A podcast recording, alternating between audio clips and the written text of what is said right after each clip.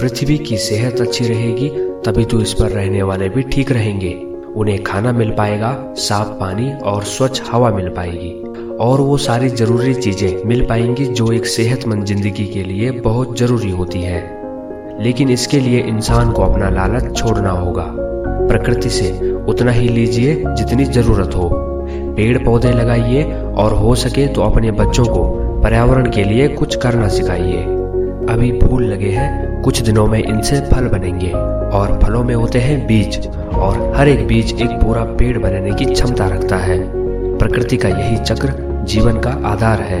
इसी से हमें फल, फूल, सब्ज़ी और अनाज मिलते हैं। इसी से धरती पर मौजूद लगभग आठ अरब इंसानों के अलावा न जाने कितने दूसरे जीव जंतुओं को आहार मिलता है। और ये सब तभी होता है जब बीज धरती के अंदर जाता है और उगता है।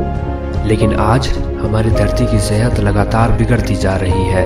कहीं इसकी वजह इंसान का लालच है तो कहीं पर्यावरण प्रदूषण और बदलती आबो हवा एक मुट्ठी मिट्टी में उससे कई ज़्यादा जीव होते हैं जितने इस धरती पर मौजूद इंसान है। ज़मीन, पेड़ों और पौधों को पोषण देती है, पानी और सीओटू को सहेजती है। जितना भी खाना हमें चाहिए, उसका आधार धरती ही तो है।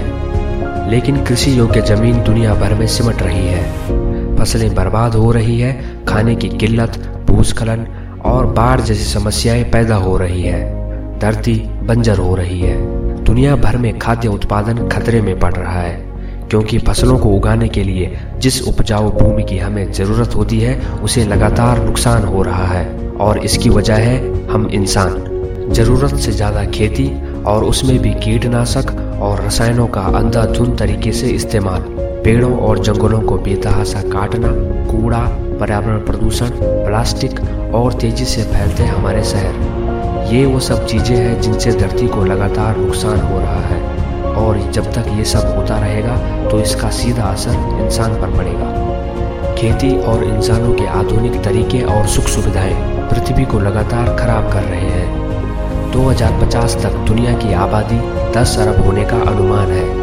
इतने सारे लोगों का पेट भरने के लिए बहुत सारी भूमि और बीज की ज़रूरत होगी। संयुक्त राष्ट्र के खाद्य और कृषि संगठन का कहना है कि अगर पुराने तरीके से खेती फिर से की जाए तो धरती की उपज को बढ़ाया जा सकता है। इससे आने वाली पीढ़ियों के लिए धरती को स्वच्छ और सुरक्षित बनाया जा सकता है। तो आज की वीडियो में बस इतना ही। वीडियो आपको कैसा लगा, हमें कमेंट करके ज़रूर बताइएगा। आपकी प्रतिक्रियाओं का हमें इंतज़ार रहता है। धन्यवाद।